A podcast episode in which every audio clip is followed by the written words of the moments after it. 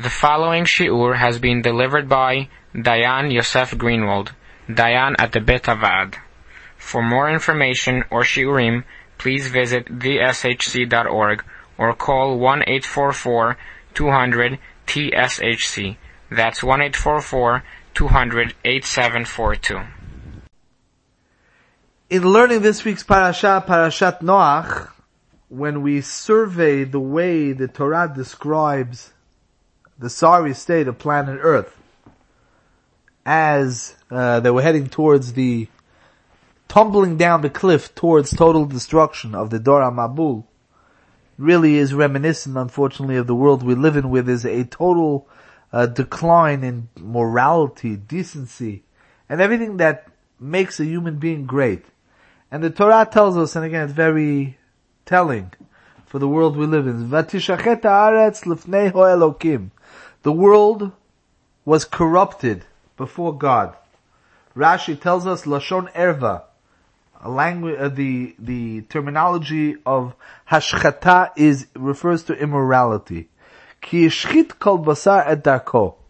All flesh, so to speak, the physical being of man was degraded from being the godly image of the Almighty, and it was taken down and human beings were degraded into animals because everybody just followed their eyes and did whatever made them feel good without any sense of decency, without any sense of shame, and without any sense of godliness inside them. And this is a good place for us to uh, be inspired by what godliness looks like in our physical relationships. What godliness looks like in the life of Kedusha that a Yid is supposed to live, that a Jew lives, and how that contrasts with somebody who doesn't have the gift of Torah and mitzvot to infuse his life with Kedusha.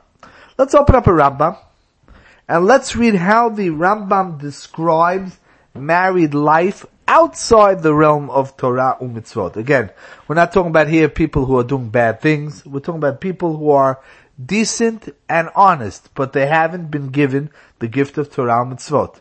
And the Rambam tells us in the very beginning of Hilchot Ishut, Perek Aleph Halacha Aleph, Kodem Matan Torah, before the giving of the Torah on Har Sinai, Haya Adam Pogei Yisha a man would meet a woman, Imratzahu Vihi Lisa Ota, Machnista Lebeso. If there was mutual consent for them to form a relationship, she would move in to his house, Ubo'ala, he would live with her, he would be intimate with her. That's it. They're married. Kivan shnitna Torah nitztavu Yisrael. Since the time of Matan Torah, Klal Yisrael is commanded. If a man wants to wed a woman, edim. First he has to do a ceremonial act of kinyan what we call the act of Kiddushin. And then she becomes his wife. Shenemar, the Pasuk tells us, Ki kach ish isha uba'alea. So what we learn over here is that the Rambam is describing the act of marriage, of giving over the wedding ring, not just as an act of becoming man and wife, but as an act of consecration. This is something that only is a Jewish concept. The fact that it's followed uh, in, in rough style by the nations of the world, by Western civilization, there's a priest or whoever it is conducting the ceremony, and there's vows, and there's an exchange of rings, and all that is just because they've learned from us that the world of Kiddusha needs preparation. Kiddusha also, besides from meaning holiness, it means preparation, it means dedication. And that's something they've learned for us, but really, a non-Jewish marriage is just a function of two people mutually consenting to have a relationship. And as much as that's not coming with a sense of Kiddusha, it's coming just because it works for the two of them, so that relationship could be, can be undone without any spiritual component. When a, when a man and woman get married in the halachot of the Torah, there's a act of kiddushin, there's an act of consecration. When the ma- when a Jewish marriage is undone, chalila, It has to be undone with a special written document invested with special powers. It has to be written lishma. It's not just a legal process. Okay, they're no longer man and wife, and uh, they declare their uh, willingness to live with, wanting to live without each other, and that's it. There's an act of taking apart something which is consecrated, and that act has to be done in very defined circumstances. Whereas a ben Noach, a non-Jew, Yerushalmi tells us in the beginning of Kiddushin, Ein gerushin leben Noach. There is no divorce for non-Jews. It happens to be outside Lahavdil, outside our world, the uh, the Catholics don't believe in divorce, but that's for some type of spiritual component. But in actuality, that's not what the Yerushalmi actually means. The Rambam tells us in Hilchot Melachim, where he discusses the halachot of non-Jews living with, uh, you know, with Hashem's will. In Perek Tet of Hilchot Melachim, the Rambam tells us as follows. Me'emetai, from when tia eshet chavero ki grusha shalanu? When does a non-Jewish couple, when they get divorced, when is, when are they considered no longer husband and wife? Mishiyotziena min beitov yishachena latzma. Either he sends, either he sends her out and he sends her out on her own, or or when she decides to go. Either one can decide to walk out on the relationship. They don't have a written document. And by the way, think about the fact, this is very telling. Think about the fact that our deeds of divorce are written more or less in the same manner as Sefer Torah. That means a, a Jewish marriage is a Bet HaMikdash. It's a place, it's a kli, it's a vessel for, for godliness, Vashrat Ashchina. The only way, Rahman al to destroy, to take that apart, to destroy that, is with a process of Kedusha or some process of Kedusha which can take apart that Kedusha. The writing that's done has to be written on a document that's almost the same as the Sefer Torah. The words are the words of a deed of divorce, but it's, it's a process that mirrors a Sefer Torah. They don't have that outside. It's, it, the, the marriage was a matter of mutual consent and mutual convenience or mutual feelings. And as soon as that's not there, that's not there. There's nothing about it which is be'etzem. There's nothing about that marriage which is by definition. The concept of bashert does not exist. Two parts of one neshama. You know, there's, uh, you're, you're forever person, but the concept of that two people were created with a common mission, with a mission that's not only in this world, but lenetzach netzachim, they, they don't have that outside the world of uh, Matan Torah. Outside the world of Torah mitzvah, that concept does not exist. So if it doesn't exist, so then there's a relationship, it's based on respect, trust, affection, and so on and so forth. But as soon as any one of those factors, or all those factors are not there, it can be taken apart. And uh, that's what the Rambam's saying. As soon as there's mutual concern, and that's what it means in Gerushin leben Noach. There's no divorce in the sense of a process of holiness undoing a vessel of holiness. Because it wasn't that, so it doesn't have to become that.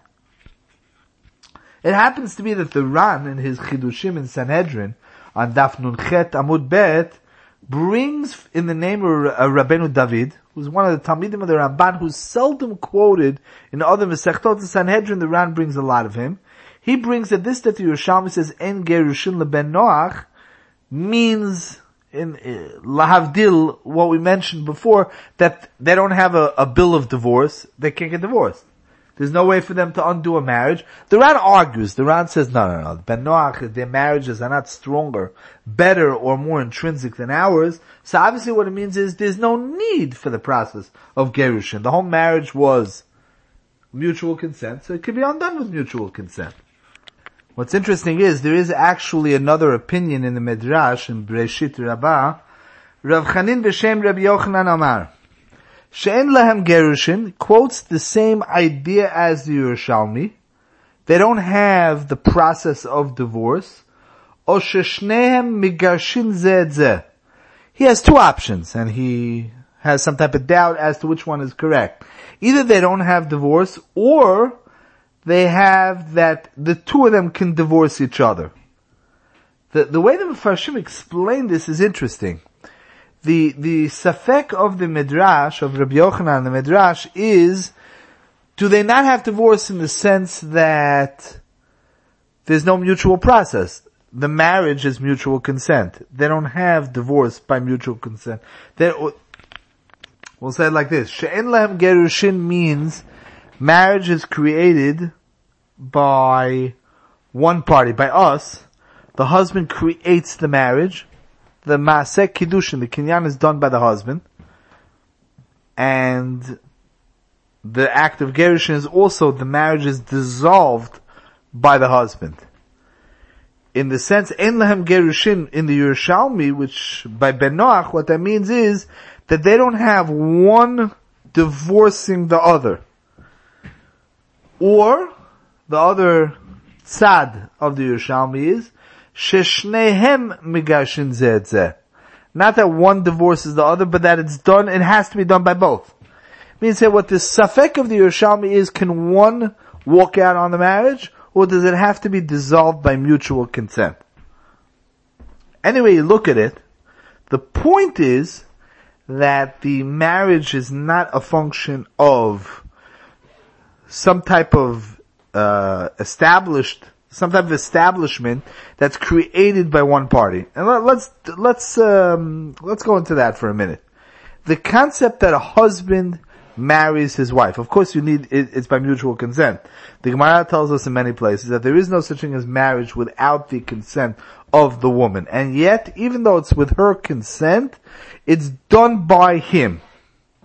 Divorce, on the other hand, can be done balkarcha, can be done against her will. He does the divorce. And the reason for that is as follows, or we might say the definition of that is as follows. When a person, when a, when a, when a Jewish marriage takes place, it's not two people that are entering a relationship of mutual benefit, uh, interest, and so on and so forth. What we have is a man taking a woman, the way Jewish marriage, the way Hashkafa looks at Jewish marriage is, is that the man takes the woman as his wife, she becomes part of him. The concept of him being part of her doesn't exist. It's her becoming part of him.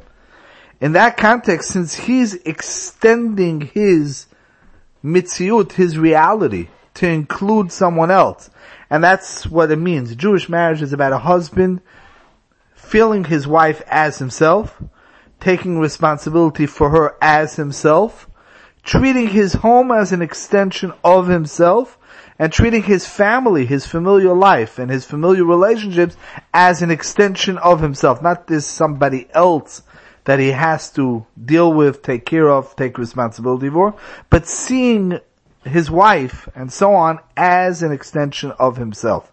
So because it's an extension of him, he has to create that. And if he wants to cut part of him off, himself off, if a person decides he wants a, a, limb of his amputated, that's a decision he makes. If he wants to amputate a limb of his, which is what we call divorce, because ishto kigufo, that's a decision he has to make.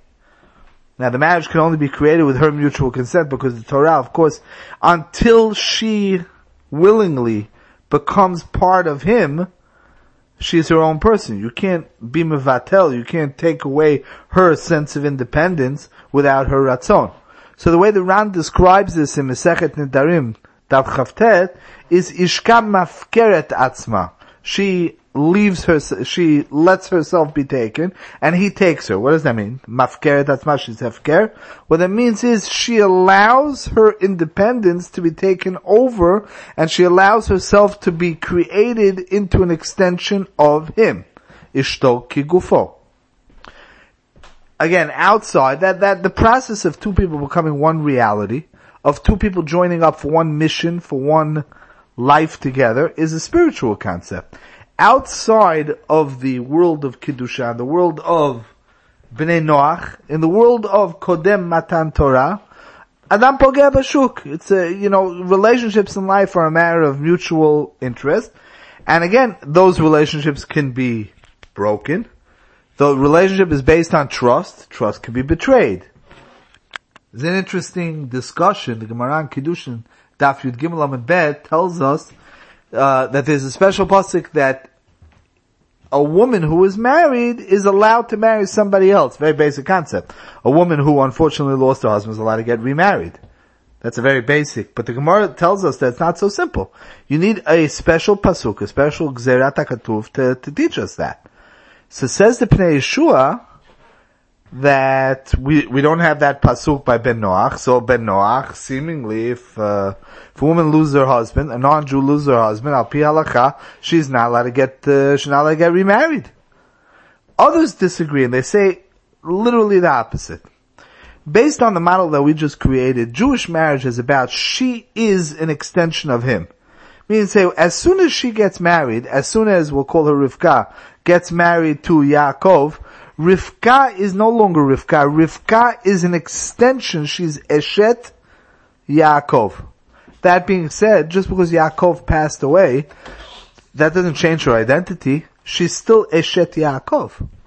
How can she become Eshet, uh, Eshet Ruven? Eshet Yehuda.